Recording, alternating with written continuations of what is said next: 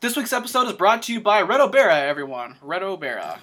Now it's our turn to, uh, sorry for the words, but put our balls on the table. How do you like them apples, Gilmore? And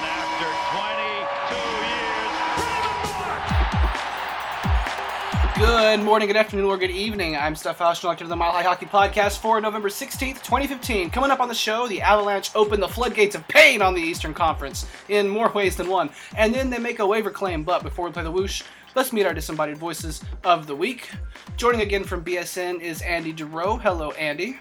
Hello, I have queso, and I'm pretty excited about that today. So it's going to be a good podcast. And finally, we've got him, the new MHH bench boss. Say hello to Ryan Murphy. Howdy, everybody. I'm glad to be here. It's my maiden voyage, so go easy. The Avs went to Mon- Montreal without Gabe Landeskog. Find out why next. That's that's what I call a throw. It's a segue or a thing like that. I don't know. We're trying a new thing. Feel like- Okay. feel like we could use a thing, like a teaser thing. It doesn't work, but we're gonna do it anyway.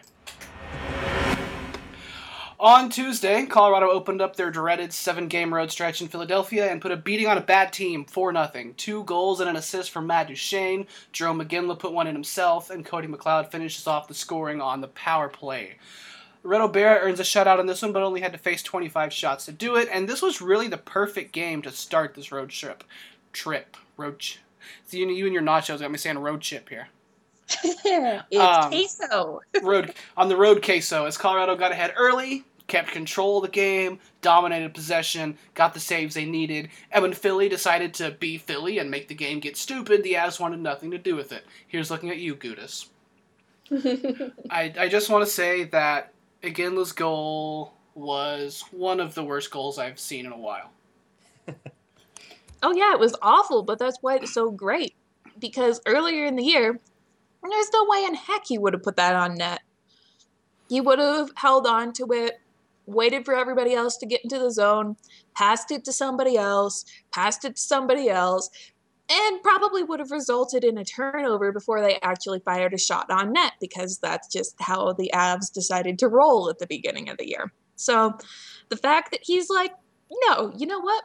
I'm just going to shoot at the goalie and see what happens. And it worked. I think really, in some ways, set the tone for this entire road trip. Just kind of a big confidence boost that, hey, when you shoot the puck, sometimes the puck goes in. And that's something that hasn't been happening for the team very much before this. So, You know, we've been Uh, clamoring for it all year. I mean, every Yeah. fan, everybody that's been watching the team has been asking the team to take lower percentage shots. Just take them. And now that they have, now you see Matt Duchene taking shots like that. They are going in every once in a while. Sometimes they go in, sometimes they don't, and it generates a rebound, and then you get a better shot, and sometimes it goes in. You know, I've been making that point on the internet. I think sometimes the best pass is a shot at the goalie off the pads. Right. Mm-hmm. Well, and when you listen to Roy, I do the Roy recap, um, the Roy report on BSN every Wednesday around lunch ish time. And in this last week's uh, episode, you know, he made that point that it, it doesn't have to be a perfect shot for it to go in. And uh, over the past couple of weeks, you've heard him stressing this and repeating it so it is the polar opposite from his shot selection uh, stuff from his first year here. Um, Stuff. Yeah. stuff. That's a that's the right Uh, word for it. So do you guys I- think they're changing the narrative a little bit? You know, do you think uh, they've adjusted since the off season and to a not a shot selection team? Well, I think what happened is I had a whole write up on this. I think shot selection actually worked in 13 14. I, I don't think it was all just luck. And no, I don't really have numbers to back this up. But I think that last year, um, the team became so afraid of shooting anything that they just weren't shooting anymore. And the whole idea of getting a good shot is that you take the shot when it's presented to you instead of passing on these high opportunity chances. So I think that it's just a matter of the pendulum needs to swing back the other way for the Avs to be successful. And uh, it, it just wasn't happening earlier in the year. The team was still terrified to shoot. So now you're hearing Roy say, you know, go to the net, just get things on net, you know, drive to the net, be around the net, and shoot the puck. And I think um, for Duchene especially, it has really improved his game over the beginning of the year. Yeah, a lot of that is Dutchy wasn't going to shoot at like 2% for the entire season, but um, I, I really think that he's doing a better job putting himself in a position to where he is shooting the puck and is in a better spot on the ice when he's doing it. So I don't know. I think that Roy would still like to do the shot selection because it, it makes sense to him as a goalie. But um, I think that he is looking at what's actually happening on the ice and figuring out what his team needs to hear to be successful and play good hockey. And right now, I think shot selection is not what they need to hear. I think they need to hear get pucks on net. And they've been doing that the past three games, and it's worked pretty well. I think a part of the issue with the whole shot selection idea is like we remember that Roy brings this idea from Junior, um, where he was a coach in Quebec for the in the QMJHL for several successful seasons, and you come to the NHL and you remember that defenses are good, as opposed to you know Junior and especially the Q, where defenses screw up regularly. So it's it has to have been kind of a mindset shift for him over the last couple of seasons as well. Kind of going from, hey, when there's a good shot, you take it, to, hey, we have to make good shots happen. Right. And I think that a lot of what's happening with the Avs too is even when they were getting the puck moving around the zone, you see it especially. I even saw it last night with the Avs top line. They try to cycle it in the zone. And even when they are presented with a really good shooting opportunity, they don't take it they keep passing instead of getting the puck on the net. So, again, shot selection means nothing if you aren't taking the good shots that are presented to you. And uh, they just need to be broken of that pass first mindset that they've been in for the past while. Um, so I think that's more than anything breaking them of the pass first mindset. Well, they certainly outshot the hell out of Philly. And then on Thursday, the Avs took a short trip to Boston, and after a nightmare start that saw them fall behind 2 0 in six minutes, came back to tie it on goals from Carl Soderberg and Francois Beauchemin, followed finally in the third by Matt Duchene's game winner. And we've begun seeing the nines line at this point in the week. Landeskog, MacKinnon, and Duchene all stacked up together, and it really paid dividends while it lasted. Unfortunately, Gabe Landeskog popped Brad Marchand from the blind side as Marchand admired a shot and took a match penalty for it. And it was called a check to the head. Maybe it wasn't the initial point of contact, but it was ruled the main point of contact, which is different, and he's gone for two games. Um, I don't really want to talk about that suspension a whole lot. The internet has had its way with it. Um, yeah, agree. agree? Yes or no? We'll just leave it at that. Yeah. Yeah, I agree with the suspension. Um, I don't agree with the consistency of it. uh, yeah. Or the lack of consistency. I, I, think it's maddening to watch some of the hits that have been ruled on in past weeks and see that ruled on uh, in such a way. It's two games is probably the right number, but there's been a lot of players making that hit that have not been suspended for it. Yeah. Yeah. Even so, I mean, Gabe Landeskog, this is his what fifth season. I mm-hmm. mean, he's been fined he, once. Yeah, he's he's the captain, and you know he's not some rookie anymore. He should know better. Yeah, this is part of his game, and making big hits is part of his game.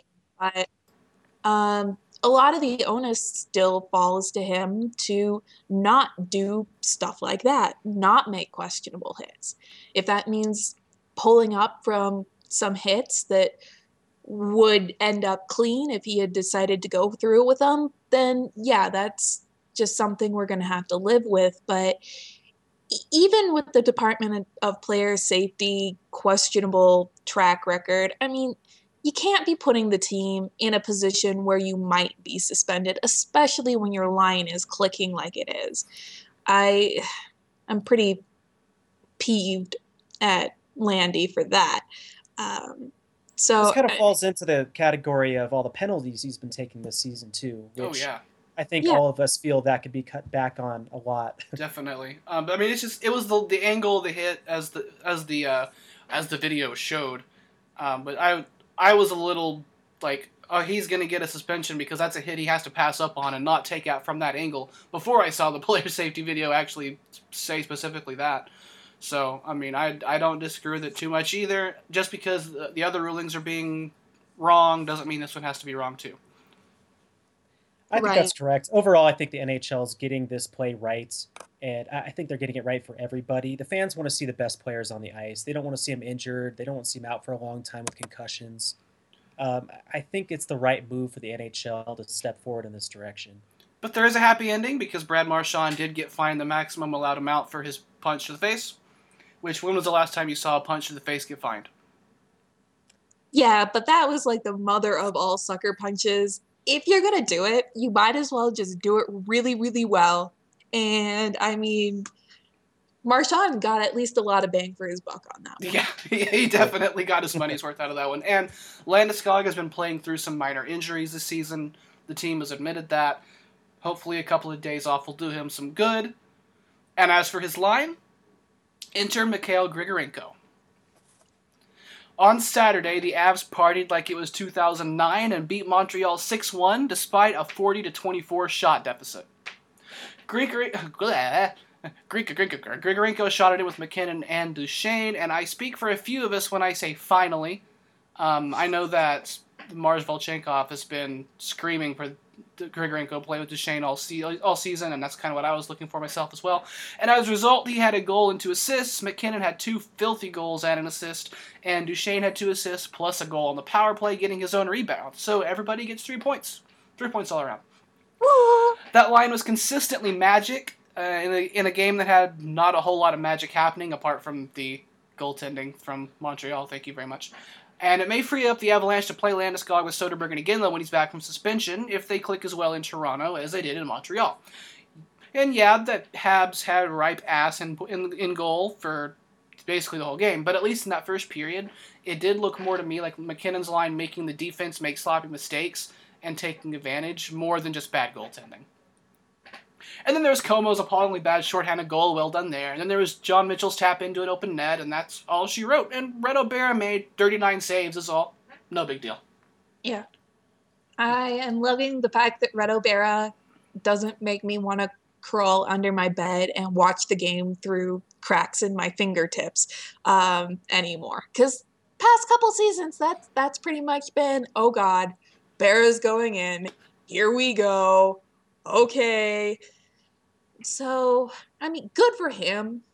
Absolutely good for him. Um, he's finally making that trade look like the right move. Um, I don't know how much of it is just his hard work, how much of it is, you know, he's playing with confidence and getting lucky, how much of it is the Avs' new defensive system. I don't know, but it's nice to see and uh, good for him. He had an outstanding game last night, made some really good saves. He made a glove save where he like reached behind him and shook out the puck afterwards, and it's like, yeah, yeah, you do that, Reto. Um, so See, I, I called for it in the you know before the season. If the Avalanche were to be successful at all, they needed good backup goaltending, and right now we're seeing backup goaltending that we haven't seen since 2013, and uh, it's probably a big reason the team is succeeding in the past week or so. Mhm. I mean, we're getting Jaguar goaltending right now. well, Yeah. I mean, yeah, I mean, I don't even know how much of it. I mean, obviously, Reto Berra is not going to have an even strength save percentage in the vicinity of 980 for the long term. no, But no.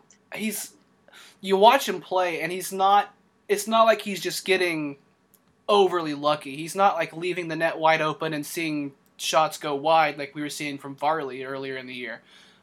Um, You're not seeing, you know, ridiculous recovery saves because he's gotten himself out of position and is flailing back across the net.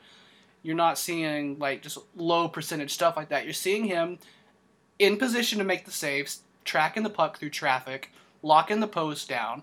You're seeing him do his job and do it well.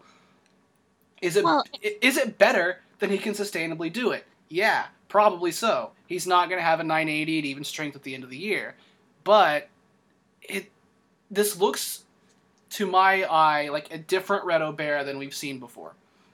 Well, I think when you said Jaguar goaltending, there is something to be said there because he does play a style that is a little bit closer to Jaguar, that is a little bit closer to the Allaire mindset in general, of that you are just in really good position and you track the puck really well. You don't have to make huge athletic saves. You just be where you need to be at all times. And I think that that's huge for him. Reto Berra has always just been a head case. I, I'm not a goalie expert by any means, but from what I've seen is that when he gets down on himself and starts doubting himself, it all just ends right there. He's not going to have a good stretch of games, and it's just going to keep rolling and rolling as his bad confidence leads to more bad confidence. Right now, he is playing with confidence. He is getting to where he needs to be. He believes that he's going to make the saves, and his size and talent and coaching is finally starting to take over and beat out all of those negative voices going on in his head. So I, I think that he's always had this in him, but he's been his own worst enemy. And now he's finally just gotten out of his way and is playing good goaltending. That that's my hot take of the day. Well, what is it? Like 50% of the game is mental and the other half is in your head? Yeah, something like that. But, I mean, we'll remember in the middle of last season when Pickard was up having the ridiculous run that he had, um, Patrick Roy would mention on the fan that he wasn't super happy with Berra's work ethic. I mean, the the way that it sounded was almost like Barra had struggled and struggled and struggled and gotten depressed about it. And if it is that much confidence, I mean, he and he is playing with confidence. He's you know coming out of his crease and playing the puck to guys. Even, I mean, the Sportsnet feed was a little bit uh, bringing out the microscope on him a couple of times last night to be like, "Oh, was that in the trapezoid?" Well, no one cares about the trapezoid. Go away. Yeah, pretty much. Pretty much. Um, I love the fact that he plays the puck. I think that's his biggest advantage over Varlamov. Yeah, he will actually play the puck, and I think it's a big advantage to the defense. Without a doubt, um, because Varley's puck skills are Limited. Horrendous. he he has stay in your net wall syndrome, like bad. Yep. Mm-hmm.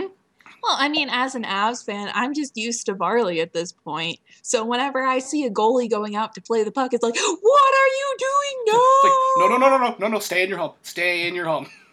And Go- then he actually back. catches the I- puck, and I- then he actually makes a play with it, gets around the boards, and I, I think it helps people out that can't check, or, you know, get to the puck. It helps a Nate Guenin that doesn't like skating around behind the net that much. You know, Yeah, it I, I helps agree. the entire defense. he he's been really good about it. He definitely has better skills at it than Varley, but I, I'm still wrapping my little as fan head around the fact that goaltender touching puck does not automatically equal. Oh my god, what is going on? This is not okay. Right. We still are seeing Berra's shortcomings um, when he does have to make the big athletic save. It's something that he has the physical tools to do, but it isn't necessarily making it happen very regularly. We see that be a factor on the power play, um, and we see that be, or on the penalty kill, rather, I should say. And we see that be a factor um, when uh, things happen like Ben Street saying, I don't really want to cover anybody after I ice the puck, and Tyson Barrie saying, I'm going to cover this post. And Brendan Gallagher all alone in front, and Barrett's just like, guys, guys. So, Uh, but before we get to Ben Street, um, how are you two on Grigorenko on the top line? Yes. Yes. I, like his hands. I, I like his pass first mentality with those two guys shooting pucks. I think it's a big benefit for both MacKinnon and Duchene. Um, I could get used to it. I'd like to see another game. So uh, let's increase the sample size a little bit before I'm final on that. But so far, so good. I agree. I I really like what he brings with those two. And if you're talking about giving them all of the offensive zone starts, and I think that's exactly what Watt has been doing the past couple games. Um, having him there instead of someone like Landeskog probably benefits the team. Not only his playing style, but the fact that Landy can do two way a little bit better than Grigorenko at this point. Um, I think he meshes really, really well with with um, Dutchy and Mac. And I think that it also protects some of his defensive shortcomings as he's still learning the game and learning all of that. Um, so I I really like him there. Um, yeah, one more game would be nice. I think that he was given an opportunity and he has made the most of it. And I Roy would be crazy to take him off right now after that showing. Uh, he definitely earned his spot in the top six, at least for a little while longer. So he's uh, taken a big step in cementing himself as one of the top forwards on this team. I just think it's interesting that you mentioned defense specifically because he spent his limited ice time in the NHL this year, like ostensibly at least, working on his defensive game. That was supposed to be why he's playing bottom six is to get better at defense. So, um, so now his role is going to be all the offensive zone starts, set up MacKinnon, put home the trash. Well, I mean, I think that's in a way good. I, I agree with him working on his defense, but if you're putting him in a top six role against the best in the NHL, the best in the world, you don't want Grigorenko playing that much defense right now if you can help it. Um, I think that it's something he'll work on. I think he'll get better at it as he matures his game in general. But if you can have him scoring goals right now, I think that's where he is the biggest benefit to the team. Yeah, I, I, would agree with that, and I would really rather him not have to skate all the way up and down the rink because while he does, like, he's an agile skater, he's really not the fastest. So, playing in one zone or the other is probably a good use of his hands. I mean, he's not a bad defender. He's really not. But if he has to back check, he's not going to make it. Probably. You know, I, I want to comment on usage as well. And I think one trend we've seen, at least on this road trip in the past couple weeks here, is a lot more even usage. I think was deploying lines in multiple situations where, as that was more lopsided, I think, uh, early in the year. I mean, if you're looking at the matchups from last night, I mean, it's very even. Everybody's getting very even ice time, uh, with the one exception being Beauchemin and Johnson getting the top line. But uh, I think everybody's more rested. I think there's less pressure on one line to perform in specific situations, and I think it's helping the team.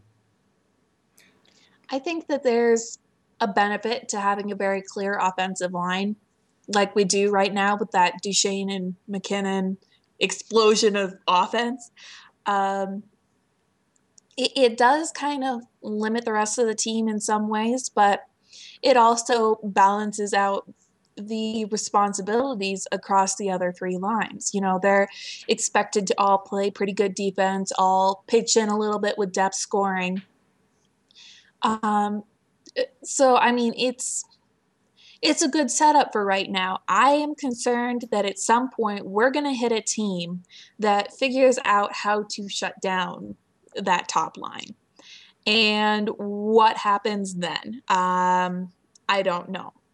Because um, even when Landeskog comes back, if he's put with uh, Iginla and Soderberg on the second line, that's that's a pretty good second line. But can they provide offense, enough offense, if for some reason the top line is shut down? That is my biggest concern with the team and the way that it's set up right now. I'm loving watching that first line, and I love it when they keep scoring, but Uh, that's the only downside I can see to Roy's current usage. That whether that line can contribute offensively is going to depend on where they play. I think partially, um, because I mean we know that Iginla's defensive zone play has really not been there this year. Um, this this podcast has been over uh, under around all through that all season long. Um, Landeskog is struggling in that area this year. Um, that could be injury related. We don't know what the injury is, um, but that's something that Soderberg is not bad at. He's uh, well, I mean, apart from the first period last night, he was pretty bad at it, but he's in the right place at least. He was just not doing the right thing with the puck. Um, but he and Landeskog both are able to send the puck in the right direction, and Soderberg is not a shooter really, as we've seen. He's taken a few shots lately, but he's much more likely to pass it up for a pass. And then you've got Landeskog and Iginla on either wing. That's a couple of cannons. That works for Yeah. me. Yep. Totally I mean, agree. I like Comeau there right now. I think that's fine, but I think Landeskog there is fairly ideal. I think that's a good line if he cops on it. I agree. Um, but again, it's if you're giving a ton of offensive zone starts to the top line, or is that second line going to be able to handle starting in the defensive zone and still contributing to offense? So it'll be interesting to see. I think that that's pretty much the ideal setup right now, especially when Landeskog gets back from his suspension. So I'm uh, I'm curious to see what happens there.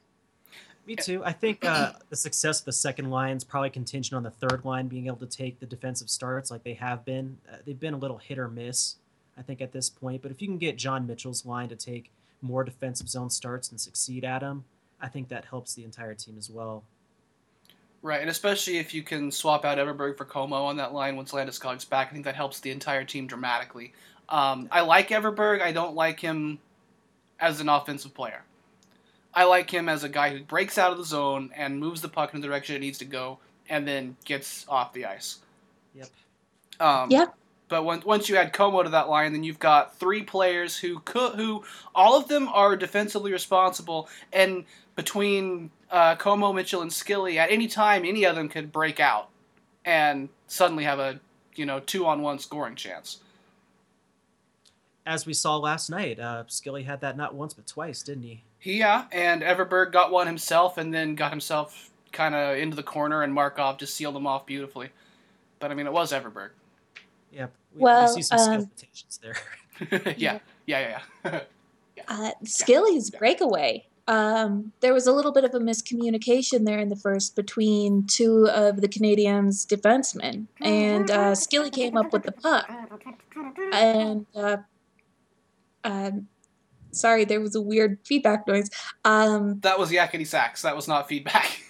oh, okay. Yes, yes. Um, and Skille came up with the puck. He went down. He got a shot on net, and uh, the the goalie covered it. But that ensuing faceoff is where MacKinnon got his first goal, which led to his second goal. So um, I did the recap last night, and I actually put Skille's breakaway as the turning point of the game. And I think that's exactly what he brings and what that third line needs to bring is taking the defensive zone starts, getting the puck, getting it down, and allowing our top line to come on the ice. Um, I think It's that huge. that's yeah, it's it's the ideal setup. It's what this team needs to do if they're going to be successful. Um, so I was uh, very very pleased with how that happened last night. I think it's one of the underrated things that's going right for the team right now that wasn't in the beginning of the year. Well, we look at the week um, in terms of underlying numbers. We see obviously Colorado definitely kind of benefited from the percentages against Montreal. Um, they owned possession against Philadelphia. They owned possession against Boston. Now Philadelphia is pretty bad. Boston is not that bad.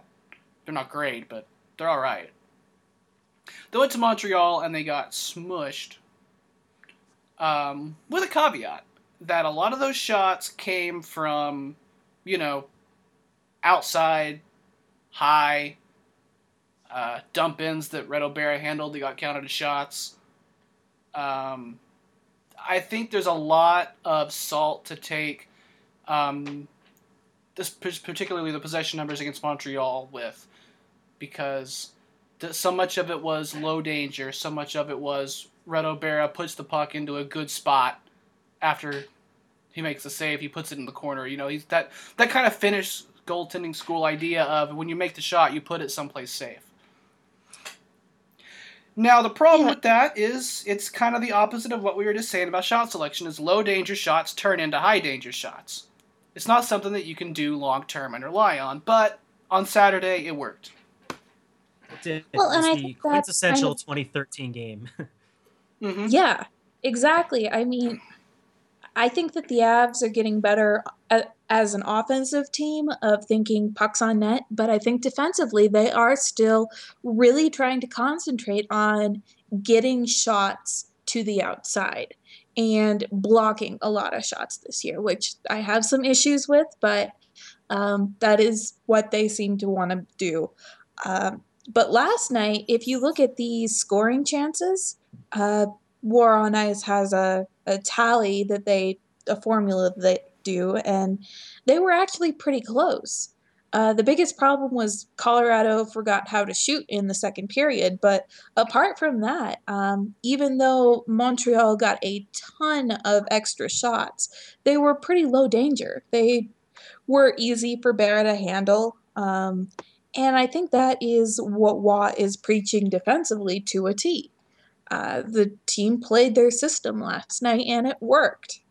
Uh, how sustainable it is long term, well, that can be argued and that has been argued and that will continue to be argued. But uh, last night it definitely worked.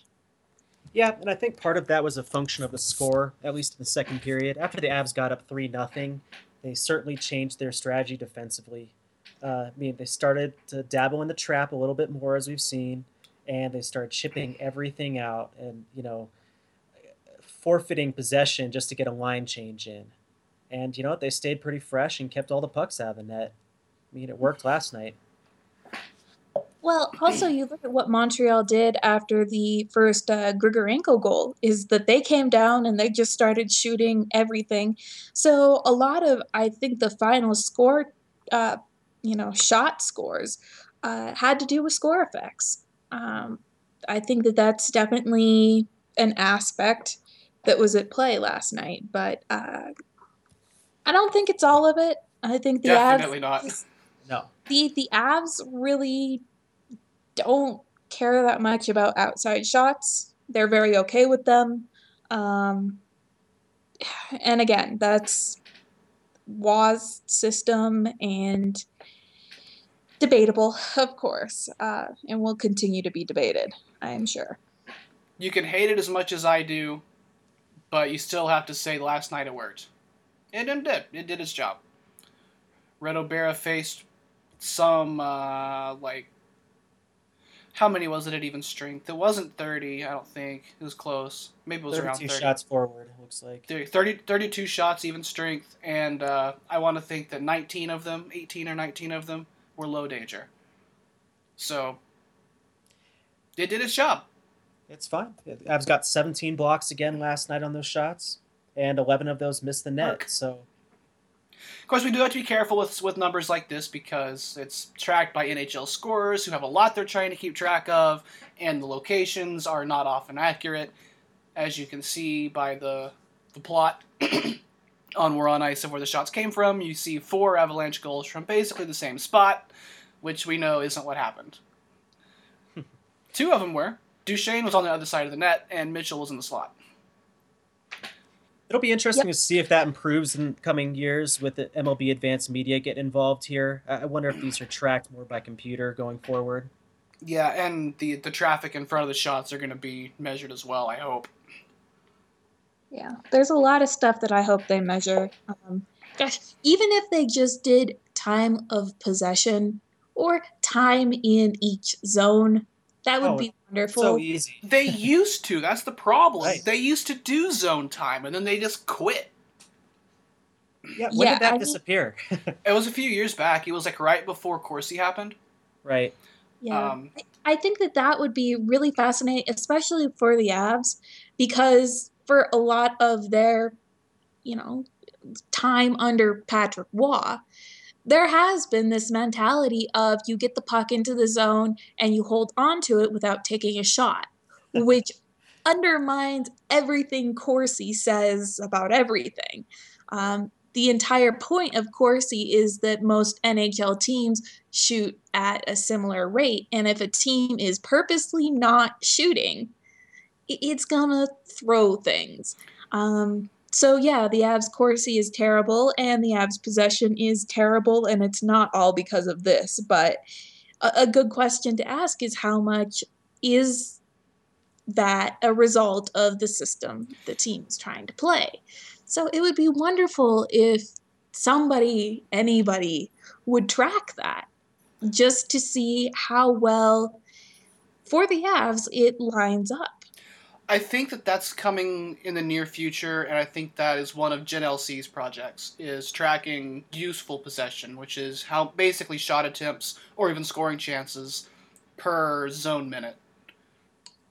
Well, and I think that the NHL actually is still tracking it because um, I went back and NHL dot yeah NHL Network uh, before the last season. They had a season preview recapping what happened in 13 14. And they actually had a list of teams by offensive zone time. The Avs were in the top five.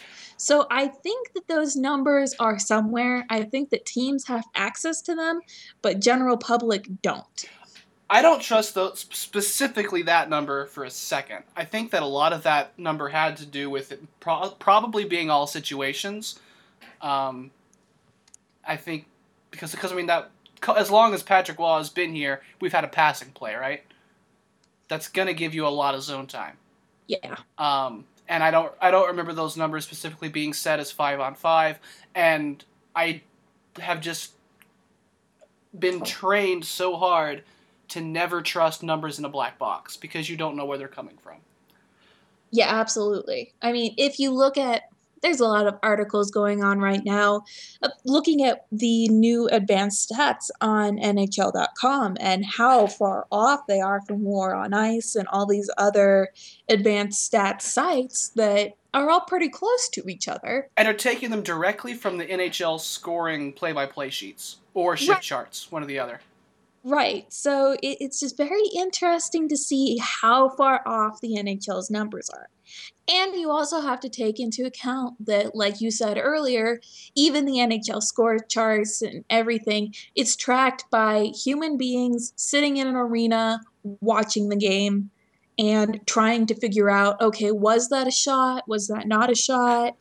And, you know, usually they live in the city where they're tracking the puck and it, it does affect you know the home versus road team. They're probably going to mark more shots for the home team. So yeah it, there's a lot of subjectivity too in stats. And uh, nhl.com is just taking it to another extreme right now. Oh yeah, I mean, I Avs fans, I know that you you aren't fans of Travis Yost, but go read his takedown of the SAP uh, par- uh, partnership with the NHL.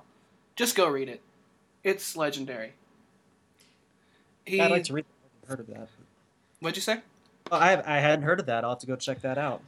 It basically stipulates that um, SAP are either blatantly wrong or generating random numbers for NHL uh, advanced stats.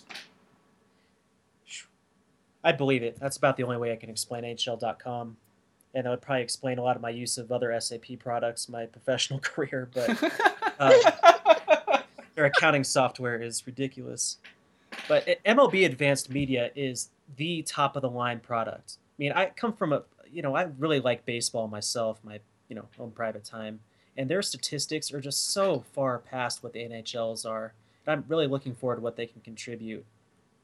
I mean, just everything is tracked to a T on a computer. It's just inarguable. Well, I do wonder how much of that is the fact that baseball is a little bit easier to quantify. Of There's course. a little bit less happening at any given moment than in a hockey game. I- the uh, explanation or you know the one th- comparison i can make is defensive matrix metrics in baseball uh, those have kind of been the biggest development in recent years and that's kind of where these computers have made their biggest contributions and uh, you can pretty much track somebody from where they're standing to where they actually catch the ball in their mitt and turn that into a statistic and that's really cool I'd, I'd like to be able to do that with a puck Passing data. Yeah. Passing data. Oh, yes. Yes, please. Traffic data. Mm Mhm. All of it. Useful possession data. Not just possession, useful possession. Right. Mhm. Entering the zone with possession. Yes. Automatically tracked zone entries and exits.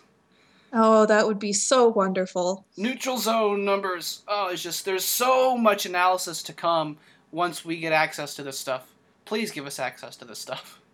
I will pay for access to this stuff. Uh, uh, so many people would. And I, re- I really, I'm afraid that they're going to black box it and just present numbers um, that we have to trust and hope are accurate.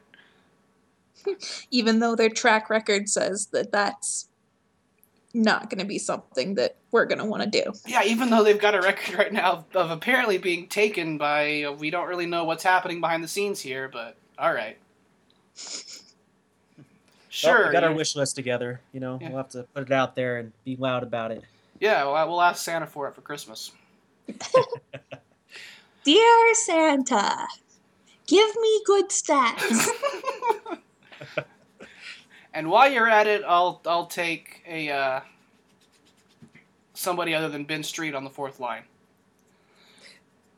What- I was going for a pony, but yeah, yeah, someone other than Ben Street on the fourth line would be okay too, I suppose. Are you guys seeing contributions out of Ben Street that I'm not? Because so far I've seen him get abused, him take penalties, and him not offer much. Uh, the the Grigorenko to Duchene goal, the game-winning goal against Boston. He made the check against the boards. That's the one instance I'll give him credit for. Okay. Yeah, I haven't really noticed him all that much, um, except for when he does take stupid penalties. So he's, at least to me, not standing out. Um, right. I mean, that fourth line's not getting a lot of time. Yeah, I've been so concentrated on watching the, the magic that is Duchene and MacKinnon together that pretty much everything else has just been overshadowed in the recent games for me. But he's not really stood out in, in a good way. So um, the Avs did just make a new waiver claim. So I'm wondering if that means Ben Street's back to San Antonio. Chris Wagner. Who the hell is Chris Wagner?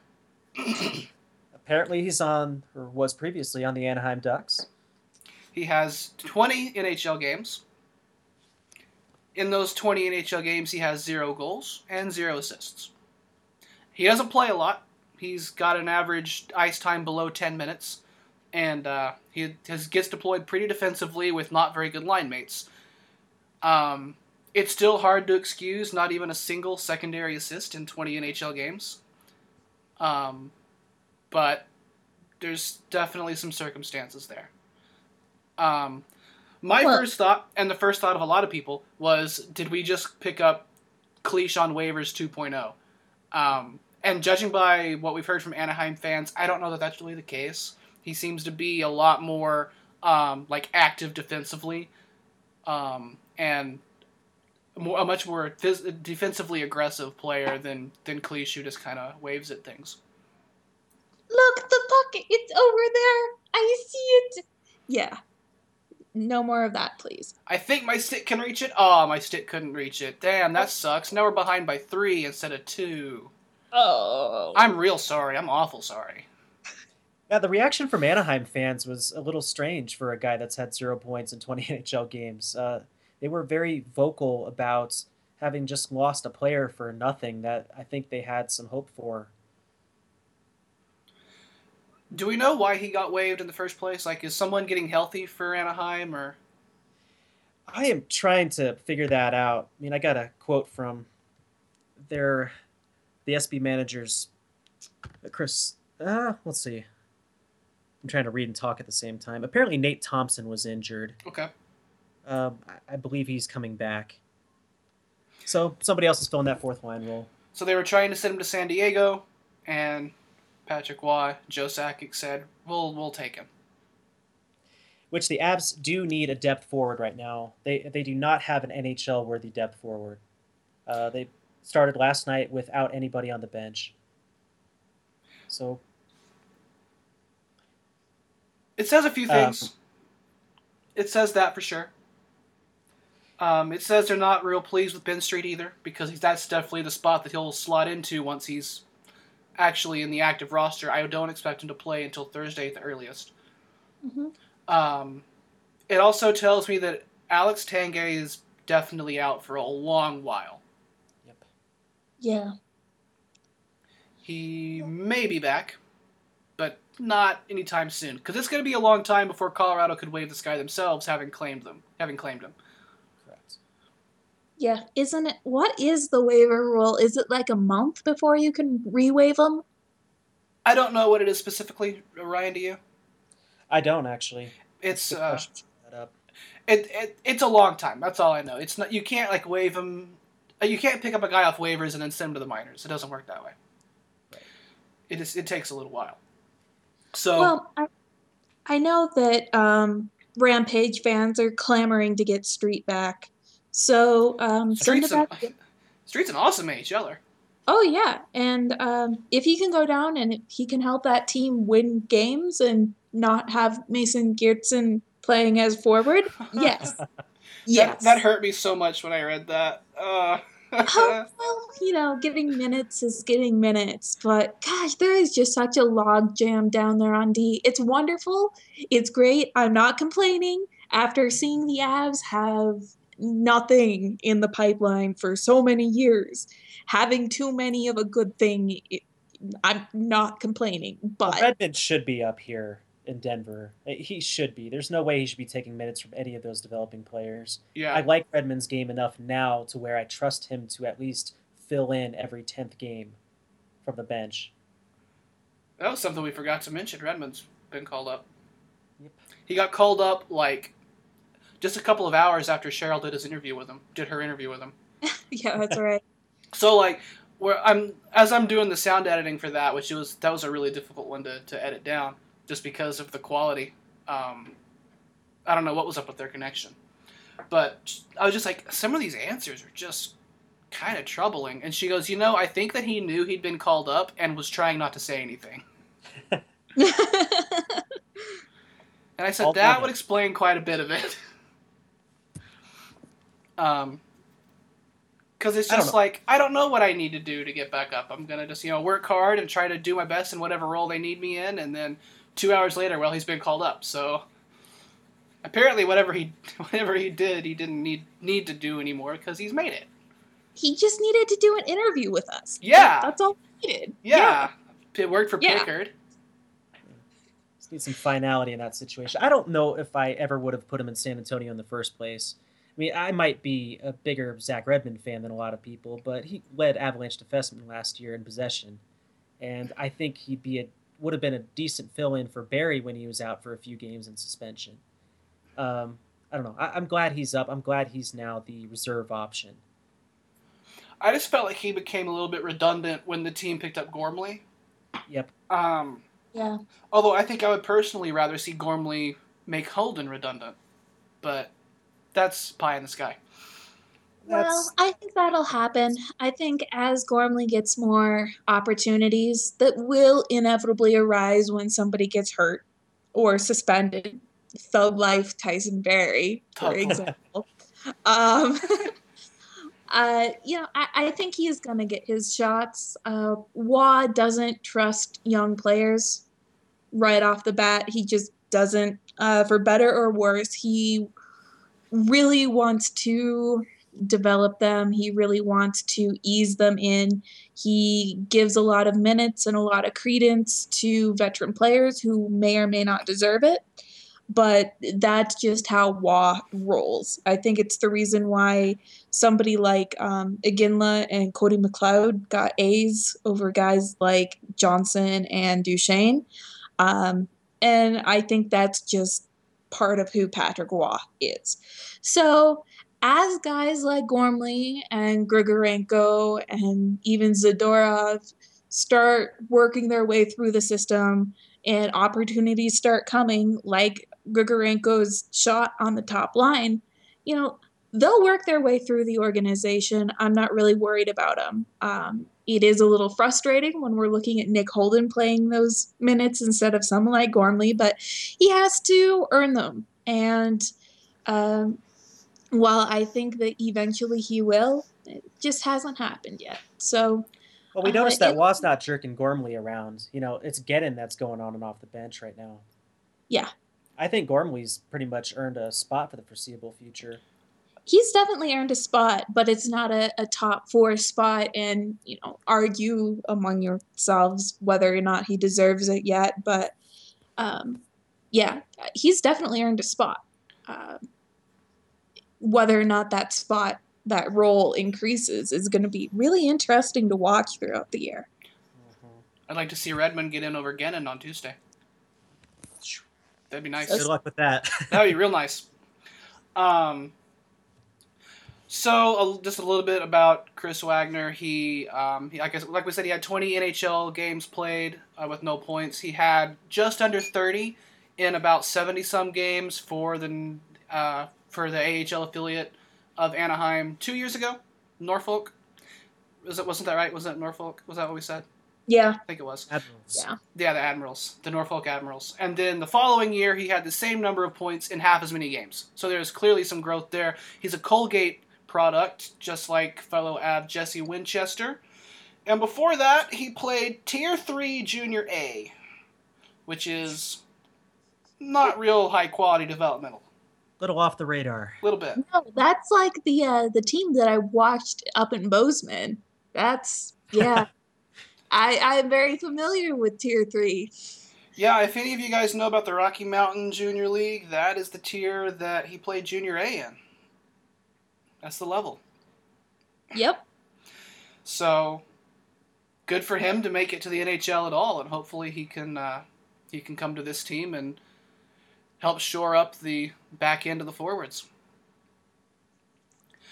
So uh, I got one question today before we get into next week. This came from Patrick uh, Man of Tomorrow01 on Twitter, who you should uh, you should follow if you like random quotes from superhero movies and TV shows. Um, we talked about this a little bit. Should or will Grigorenko stay on a higher line and get more minutes after Landeskog returns? I think we're all kind of in agreement that if it works on Tuesday, then he should. Right? Yep, Yep, I still agree with that. Yeah, I think he's doing a good job to earn that spot, even in the eyes of Patrick Roy. Um, if he keeps playing like he has been, there's no reason to limit his minutes again. Yeah, the second part of that question is will, and that's where I kind of falter a little bit. Yeah, I mean, there is a spot in the top six with Tanguay out, and it sounds like he is rather out. Mhm. So uh, I think Grigorenko has been given an opportunity to prove that he belongs there, and so far he's proven that he belongs there. So I think that Roy sometimes does weird things, but with Grigorenko, I I have a feeling that he's gonna stick around at least for a while um, in a top six line. Yeah, to Roy's credit, when something works, he tends to stick with it until it doesn't. Uh, so I, I believe he'll give this at least a couple of games, run, you know. But I, I, the problem with Grigorenko is that I don't know if we can judge him based on his production alone. I think we need to judge him based on Duchene and MacKinnon's production. So let's see how well that line keeps going, you know, next couple of games, and let's reevaluate. Yeah. Because he was instrumental on both of MacKinnon's goals. Um, both, you know, making the pass out of the face-off, and then with the give and go up the ice on that uh, that little backhand. That, wow, holy crap! You know, the, mean, those are highly skilled plays. Yeah. Highly skilled. And that's the type of player we need playing on our top lines. with Exactly. Shanes and MacKinnons. And Yeah. we haven't been. We've been playing Jack Skille and Cody McLeod. And I don't know if Grigorenko can have that same effect um, if he if if if Roy puts Landeskog back on the top line and Grigor- Grigorenko plays with Soderberg and Iginla, um, because they, they those guys play a much different offensive style. Right. More straightforward, more plotting. Uh, you know, I- I think Landeskog's a good fit on that line. Actually, a really good fit. So I'd like to see him land there after the suspension's over. I agree. I think that the reason why Landeskog was with uh, Duchene and MacKinnon is Roy wanted somebody on that line who would go to the net, be in front of the net, do the net front things. Um, and Landeskog usually at least somewhat fills that role. But Duchene has actually been doing a pretty good job of that. He's not screening the goalie necessarily, but he's been driving and getting rebounds and doing that sort of thing. So that kind of frees up uh, MacKinnon and whoever else is there to do more of the passing perimeter type game. And I think Grigorenko, given those offensive zone starts, given the talent of the players he's with, I think he's really feeding off of that in a way that Landeskog doesn't necessarily do. Um, and I think that it's style wise a much better fit for him um, than anywhere else on the lineup. And I think style wise, it's probably a better fit for Duchene and MacKinnon than uh, Landeskog, even. So uh, either one is fine. I mean, as long as 9 and 29 are playing together, fireworks will happen, angels will sing. I, I don't know. It's fun to watch. Uh, but I, I would really like to see him stay there long term and see what happens because I think that second line, if they can still produce offensively, uh, their styles at least mesh a whole lot better, and it gives both lines, the first and second line, uh, an identity that they've lacked for a long time. There, there is a very clear style, very different style on each of those uh, sets. And I think that that gives Roy a lot of really interesting opportunities as a coach to deploy. Totally agree. When Landeskog lands on that second line, that is definitely the defensive line. I mean, despite Iginla, but Okay, so um, once Landeskog's suspension is over, then we're probably going to need to see either Ben Street or Andreas Martinsen go back to San Antonio. Um, and I personally hope that it's Street because Martinson has looked pretty decent. effective in small doses. Mm-hmm. Well, and he's a big body that hits and goes to net and does the things that Roy likes to see from, you know, somebody on each line. I think that he's bringing more in the system right now than Street is. So my bet would be Street gets to go back down, score all the goals for San Antonio, and everybody will be happy. I just hope that's what happens because Ben Street's been awesome for the Rampage and Martinsen really wasn't. But Martinsen's been a lot better for the Avalanche than Street has. But that will leave an open center position for the Avalanche. Is Wagner ready for that yet? He's gonna have to be. I mean, Yeah. we we I don't think you claim a guy to sit him in the press box for a month and then waive him. Right. So he's got to be. No choice. Right. Ready, set, go. Well, we'll see if he uh, gets any starts next week. On Tuesday, Colorado take on the Toronto Maple Leafs, who are on a winning streak of their own right now, pending a game tonight, and then head back across the border to Pittsburgh, where they'll play the Penguins team that Evgeny Malkin says hates each other right now. So that's fun. That was a great quote, too. Very Saw that earlier today. Yeah, things are not going so well down there, I don't think. Finally, on Saturday, Colorado are in the capital for a game with the Washington Capitals, and all of these are five Mountain except the Leafs game, which is a 5:30 start. So, um, I have my reservations about this Toronto game on Tuesday because they've got several guys who are slumping and could break out at any time. Um, Pittsburgh, you know the firepower power that they bring. Washington are one of the legitimately the best teams in the league right now. So this could be a tougher week overall than they had this week? Well, I think it all depends on what Avs team shows up. Because if the one that showed up in Montreal last night showed up, they can play with and or beat pretty much anyone. I mean, Montreal is not a slouch.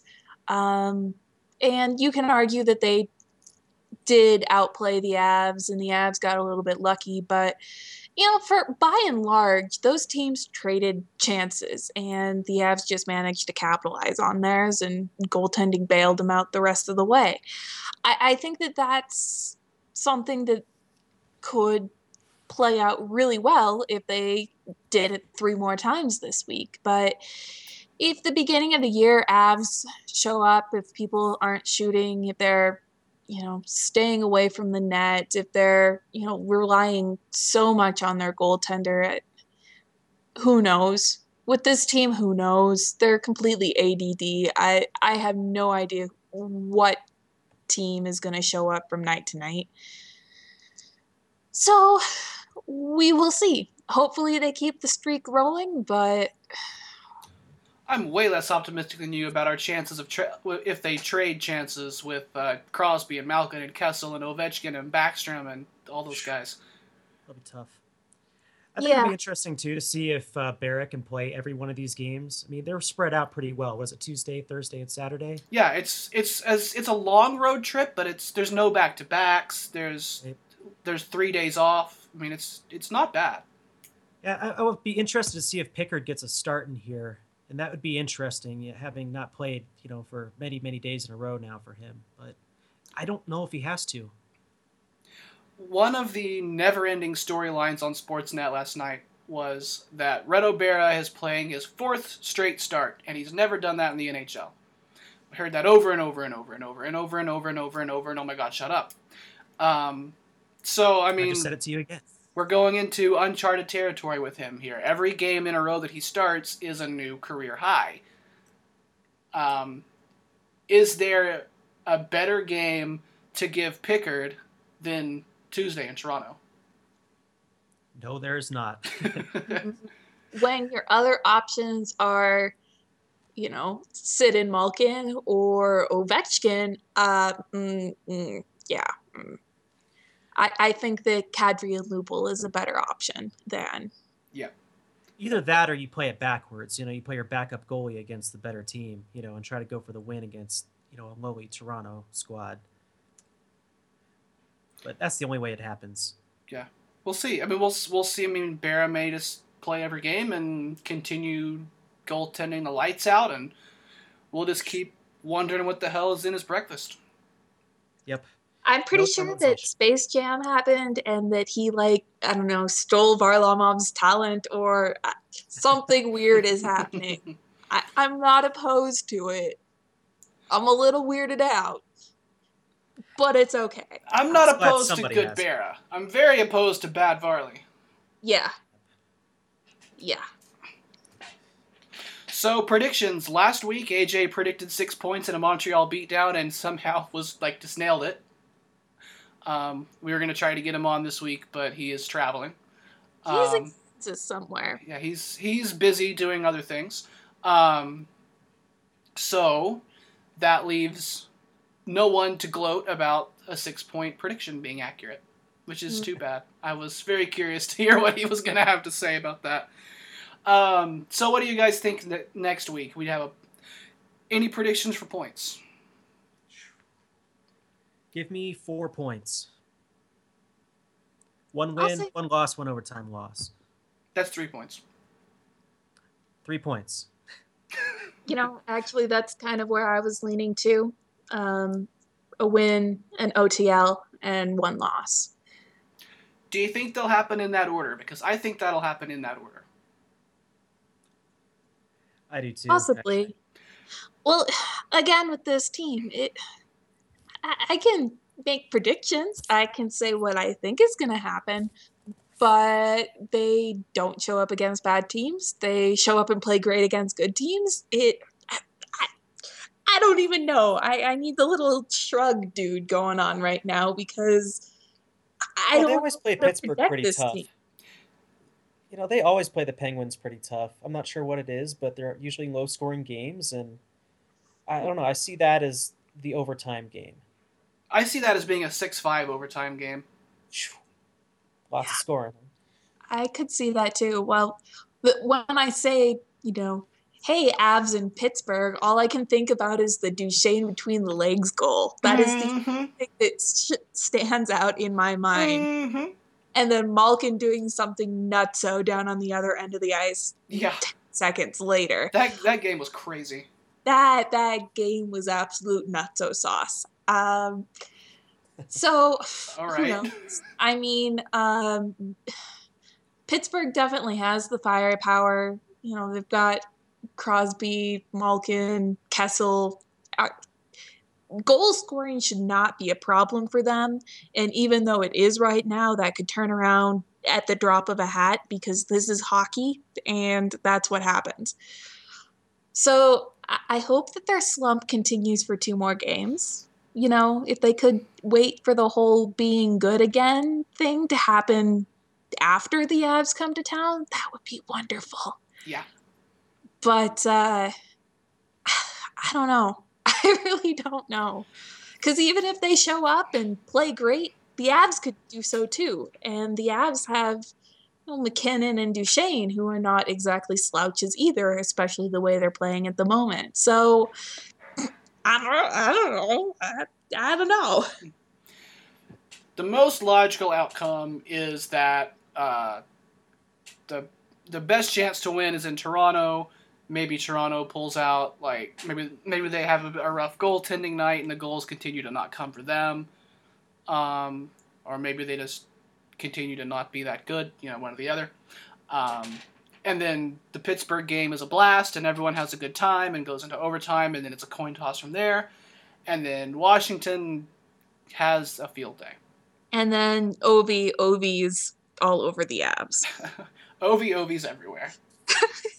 That just Yeah. seems like the type of game where the Avs give up three power play goals and, you know, lose five to three on an open netter or something like that. Yeah, I It could. Yeah, I could see that for sure. Mhm. Which means that that is exactly what's not going to happen. So Yep. I predicted it, so watch it not So- happen. we're, we're probably going to lose in Toronto and win the other two because reasons. yeah, just just ask Jesse Pinkman. Whatever you're expecting to happen, the exact reverse opposite is going to happen. Yeah. So, any parting shots? Any late hits? I think we covered mine. Shout outs, No. call outs, anybody that you need to I just scream want to at? thank you guys for having me on finally, or me finally getting on. Is Ah, I was going to say, I've been trying to get you on for two months. Oh, it's been bad. I had a really terrible computer there for a while. Shouldn't be an issue anymore. All right, well, we're happy to have you here, and you know that we've always always happy to have Andy on as well. Yep, good As talking I- to both of you.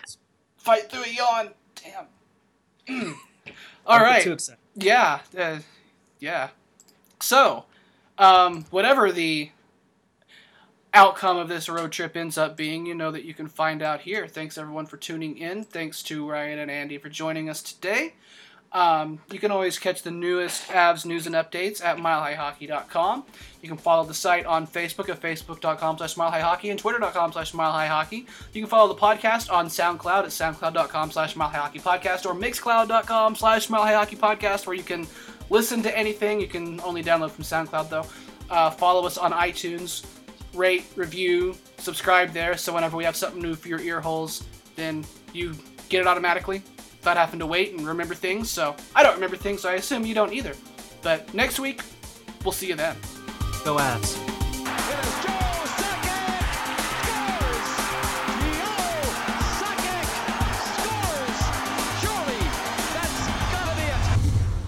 See, I, I don't realize that out of towners never hear these stories. I mean, it's such like a tired conversation here. Mm-hmm. Oh yeah, DIA, the, all the conspiracy theories. He'd never I heard the horse story. That's the best one.